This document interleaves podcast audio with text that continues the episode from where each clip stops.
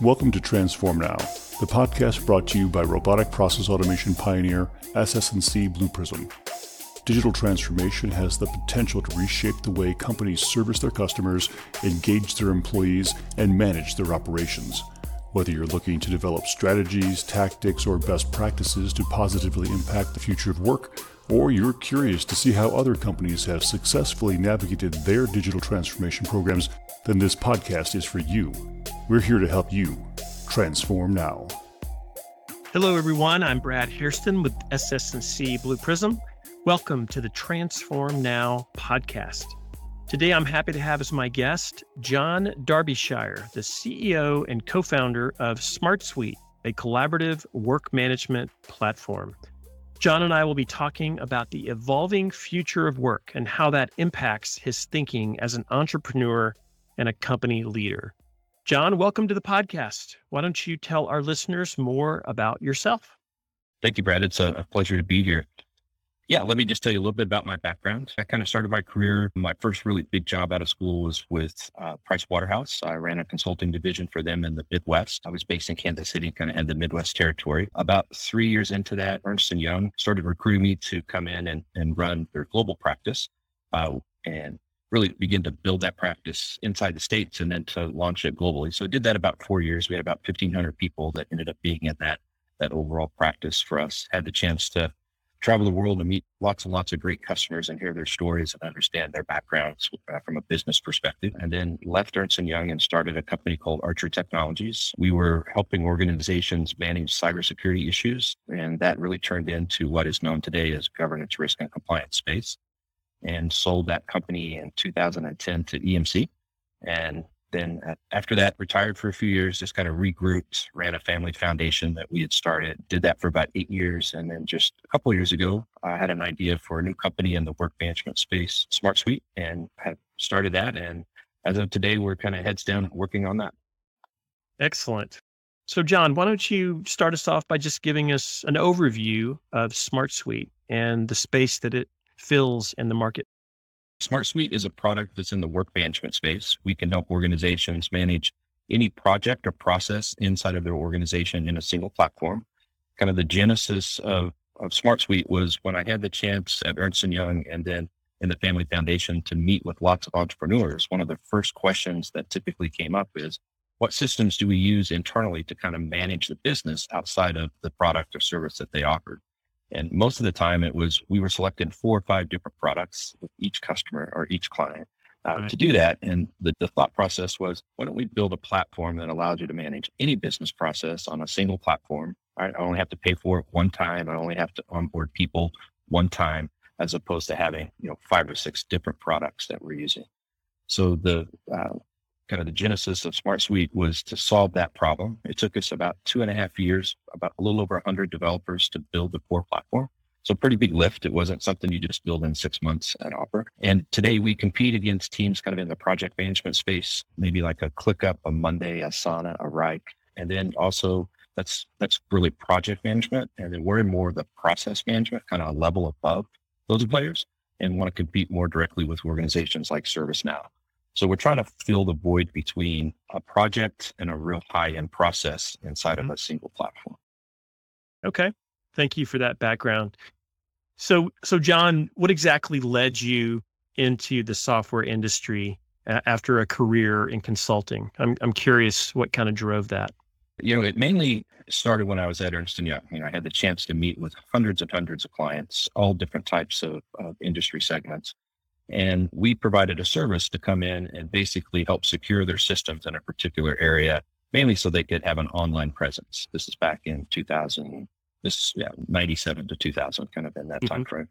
Okay. And what I found was that we were coming in every three to six months and providing the service. Um, and then we would leave with a list of recommendations on things that they needed to fix. And then they would call us back in six months and ask us to do the same thing over and over again. Right. And the reason for that was they didn't have a process to manage these things around technology that needed to be there. So my original idea was, hey, we need to manage cybersecurity type processes in the same way that you manage other mega processes in an organization like accounts payable, accounts receivable, payroll. So I took three or four months And it, it, it, took me a while to kind of put all the pieces together and figure out what those processes should be. But I, I took two or three months and just sat down and worked on just that. And then the light bulb hit me. I finally figured it out and then had the opportunity to uh, start Archer Technologies was the company that would help uh, manage those processes. That was your move to the dark side, as they say, right? Going from consulting to software. That's what they said about me when I did the same thing.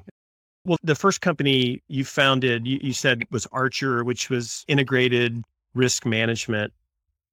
What what are your thoughts on ESG in general and, and just how it seems to be increasing in importance with both regulators uh, and investors? Yeah, great, great question. I think that's the new hot buzzword uh, today. Almost every customer that we talk to at SmartSuite is asking us about ways we can help them manage, better manage that, get their employees more involved uh, in their local uh, areas that they may be in with providing service back to the community and such, and then a way that they can track and report on that uh, as well. And you know, at Archer, we did something very interesting to help kind of promote that before it became this ESG concept was we gave our employees three days off per year to get involved in the local community paid. That was just part of our hmm. overall mm. plan. And we had a, a community director that actually joined the company that managed just that, keep, keeping us all engaged and involved. And it, that involved us working with companies like Habitat for Humanity, where we'd have groups of people that, you know, maybe 20 people from the company on a single project to people getting involved with just one on one with the kids in the school that their their kids maybe attend that was there. Mm-hmm. And what we found, it, we just kind of stumbled on this, feeling like we just wanted to be more involved, but it built a really unique culture in the company mm-hmm. of thinking about ways we could do things outside of work together. And it also helped the employees like build relationships from department to department because they were spending a day doing activities outside of work with somebody, getting to know them in a different type of, of setting. And that's really what ESG is all about uh, today is helping yeah. keep people, you know, involved. And, you know, it's, it's, it's about diversity inside the organization as well and tracking that diversity and reporting on that diversity. But it all starts with the connections with the community, I think. I could not agree with you more, um, John. So let me ask you, what is your perspective just on the future of work? And how has that influenced your direction and your focus as a work management software CEO? Yeah, I, I think that when you talk about people that actually do work in companies, it's our belief that people ages 23 to 38 are the core audience for our product, the work management platform, because they're the people that are doing the work. Then you have managers, and those managers typically start at, at 33 or 34, where they manage people doing the work, right? And then you kind of have this hierarchical structure. But the people doing the work are the millennials, Gen Zers uh, in today's space. Right. Mm-hmm. So the software that they work with, again, our perspective is the software that they work with needs to coincide with their views, you know, people 23 to 38 and not just around work, but around the collaboration at work and the social aspects that they're used to with Facebook and Twitter and some of the other social products that maybe they use that blur the lines between personal and professional. So inside of our core platform, uh, we spend a lot of time interviewing and discussing mainly with millennials, um, what they want to see when they work, what colors they like best, you know, the mm. presentation mm. of information on the page, because it, there is a, a stark difference between a 38 year old and a 45 year old when it comes to mm. those platforms. And that's just because the 38 year olds and below have grown up with technology and they're kind of the first generation that's been from day one, they've had technology available and in their hands. Mm. So from a work perspective, all the process flows and pages and th- the way we show things is really specific to that type of audience. Interesting. Yeah, it's amazing how much importance there is around the experience, the the user interface. I think back to when you and I started our careers and it was all green screens and mainframes and that kind of stuff. Today's generation, in some cases, has to deal with some of that still, which is uh, is amazing. John, which technology trends do you think will have the biggest impact in shaping the future of work over the coming years? Yeah, I, I, think, you know, just coming out of COVID, it's pretty interesting to see the shift that's already happened with the customers that we work with, including our own company um, as well. We have employees, I think, now in 11 different countries that work remotely. Some of them work remotely from home, others work remotely through offices or WeWork facilities. And we use video for hours and hours each day to do our scrum meetings and just to catch up just like we would do in a regular office. And even some of the larger companies that we work with today have now decided not to go back to a mandatory five day work week. A lot of them are just three days, Tuesday, Wednesday, Thursday, Monday, Friday, people can work from home. And I think that's because the technology has caught up with us being able to work from home in a way that you feel that employees are still getting things done. Like they are working from eight to five. You know, I can click one button and have a video call like we're having today and discuss a topic and you can, you can see if things are working. And then inside of products like like Smart Suite, we actually track every change to every field and every record. And if you needed to see what somebody was working on, you just look at the activity history and you'll see all these great things everybody in the on the team might be getting done. So from a technology perspective, I, I think it's the, the combination of of the video and the the products that have been built with these activity streams that help keep people in the loop that make management more comfortable about having employees be remote. Yeah, it's really interesting how the pandemic kind of forced our hand on this whole topic, right? I mean, pr- validating that we could work remotely in a lot of cases where companies in all industries said it just couldn't happen. There's just no way you can do it. Yeah. From a young company perspective, like Smart Suite, when we first started, our idea was we wanted to find mm-hmm. the best people possible to perform the activities that we needed to have done and to not be constrained by a 30 mile radius around where our corporate office might be, which is pretty typical. Right. Uh, we didn't expect to be so international so fast, but the technology allowed us uh, to do that. And we, we thought we were pretty innovative two and a half years ago with having a, a more remote type of team, not based in one location. But when COVID hit, it's like then everybody had to move to that model, you know, very quickly. And then you see companies, you know, like Zoom, WebEx, and uh, mm-hmm uh, Google Meet kind of stepped up and gave us even more capabilities to enable that. Okay, so we've talked about technology trends. What about some non technology trends that are changing the way we work? Could you touch on that? I, I can share with you that, you know, in our our interviews with millennials and Gen Zers, mainly outside of the US, the concept of travel comes up quite often. And that, like, take our teams that we've had in the Ukraine for years they're based in the Ukraine, but they travel all around Europe, sometimes three or four months at a time, staying in Airbnbs, working all day and experiencing that part of the country as part of their life. It's part of their culture that's there. Uh, right. And it's important to them before they would accept a job that they're able to continue to do that. So at first I was a little hesitant when people would say, Hey, I'm traveling to Bali for two months, right? And, and were they really going to get things done? But that's, that's probably the biggest trend that we're seeing. It's just catching on with a few people on our team here in the U.S. that have relocated to different cities for that same reason. Like they, they realize that work isn't what dictates where they live. Maybe, you know, the, maybe the personal life is dictating it and the work allows it to. John, we're still very much in the middle of what people are calling the great resignation, significant churn in jobs. People that are in jobs seem to be leaving more frequently and in, in greater quantities than ever before. What impact has that had on company leaders like yourself? Sure. Yeah, I think the you know what people began to understand through COVID was work life balance and having the chance to work from home and interact with their families and you know be closer together and and and still get their job done was you know interesting for them and important. And in the U.S., we've not ever really been in a situation at this scale to have that happen uh, before. And again, I'll, I'll, come back to the Gen Z and the millennials. You know, outside of the U.S., that's very common for them. But in the U.S., it's it kind of just happened for the first time because of of COVID. And there's products like Smart Suite that really help enable remote work, right? Like as we were mm-hmm. just talking about, that yep. helps people understand and and understand, you know, the key objectives of the company and maybe the KPIs by quarter and the work that they're doing and how it relates back to those and then the tasks that they complete kind of roll up to that so management can see you know what's been accomplished in a period of time. And then all the way down to just the personal side of, one person being able to see you know maybe everything that their team or their broader team has been working on during that period. Like all of that kind of had to come together for people to get comfortable with remote work.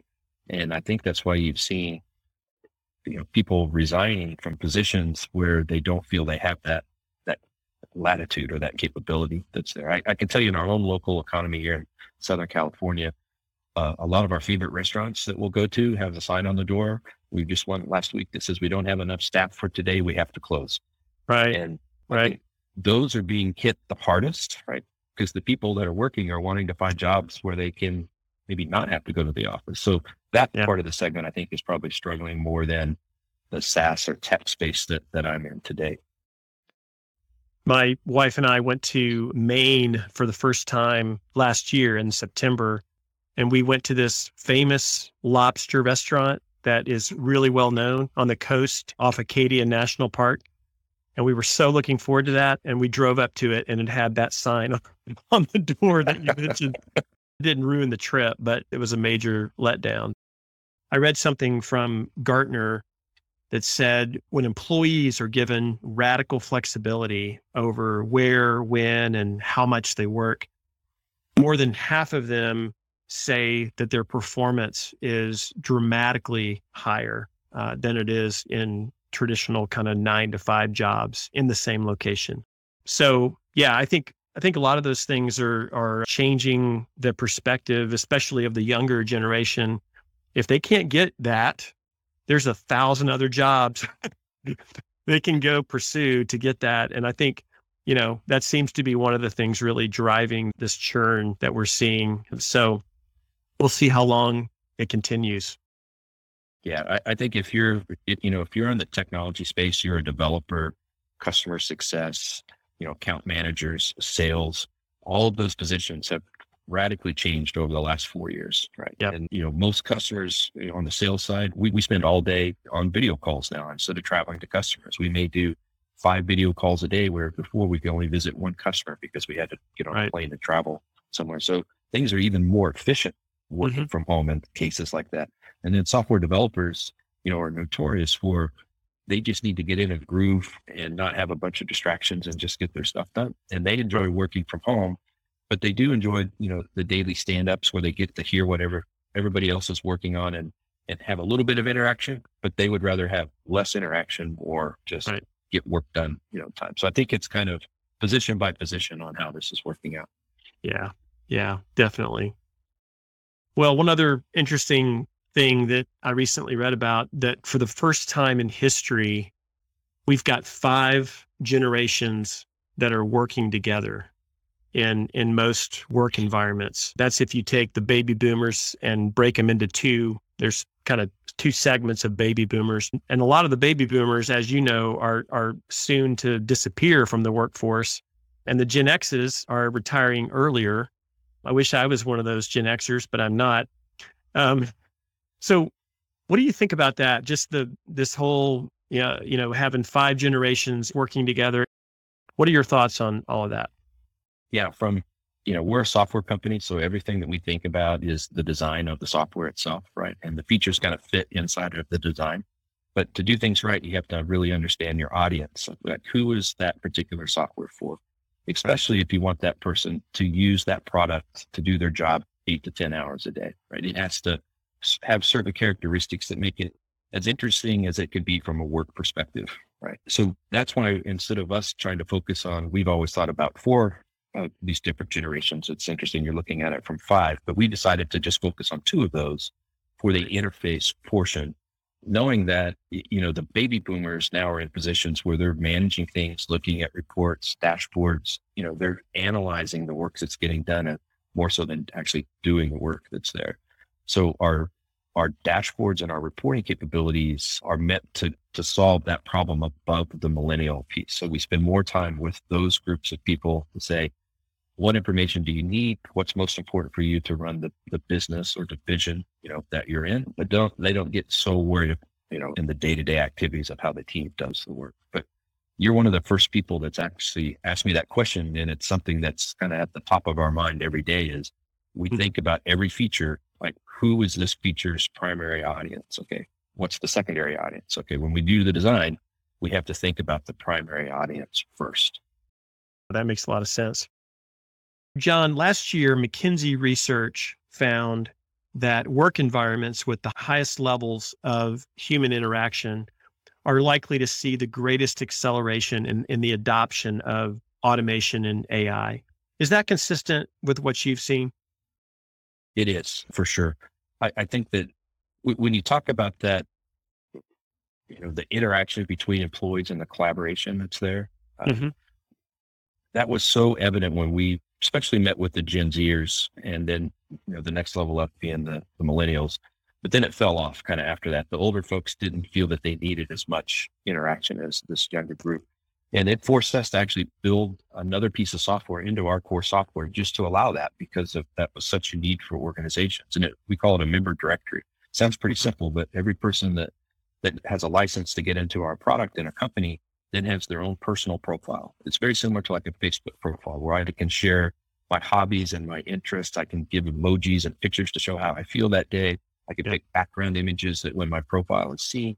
And it's because they felt that was so important in the side of the company to build a positive culture and to keep things, you know, fresh and energized uh, amongst the team because they were so spread out, you know, what was happening. So simple things like being able to do a single click and see a list of people by department or by team or fun things that came out of this is we just want to see a birthday schedule by month so that we can celebrate birthdays with an emoji and just click and give them a high five or something and it lets them know. But those little things like that is what we found helps promote that culture and really drive that collaboration, you know, inside of companies. Interesting. So, so John, I have one more question for you just to wrap things up today. And, and we're moving away from the future of work, but I really, I really want to hear about your foundation that you mentioned that you created along with a couple of others. I think one of whom was your wife. Can you just tell us about it and talk about what its mission is? Sure. Yeah. So when we had the opportunity to sell Archer Technologies back in 2010, the name Archer is important to us. Was my, my mother's maiden name, my grandfather's name, John Archer. So we thought, you know, we want to continue this legacy and start what we call the Archer Foundation. Uh, there's three tenets that are inside of the, the foundation. We wanted to work with entrepreneurs to help people understand how to build and launch businesses uh, from any size, from maybe a couple of people to you know hundreds or thousands of people. I'll come back to that in a second. We then focused uh, on youth programs and then on women's initiatives. My mom, Jean Archer, was was a part of that along with my wife Tara and myself. So we founded that. We brought together a team of six or seven kind of experts that we had on staff that when people needed uh, help with something, whether it was financial or maybe product driven or PR or technical writing. We had people design that could help in those areas at no cost through the foundation. So we helped a lot of entrepreneurs begin to launch their businesses or think about how to launch businesses.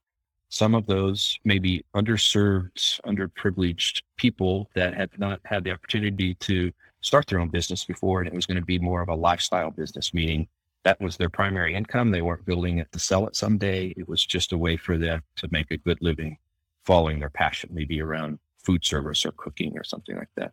All the way to companies that ended up having sales in the billions of dollars, doing some really interesting things on the ag side that was there. So that was a, a fun time. We worked full time in a location in Kansas City for about eight years to run the business, or to, we considered the foundation kind of a, a family business that we were launching two and a half years ago. About now, we begin to kind of step away. We got rid of the actual facility that we had that was there. And now we uh, just work with people direct as opposed to having the foundation. Mine and my wife, Terry, is also a co founder in Smart Suite.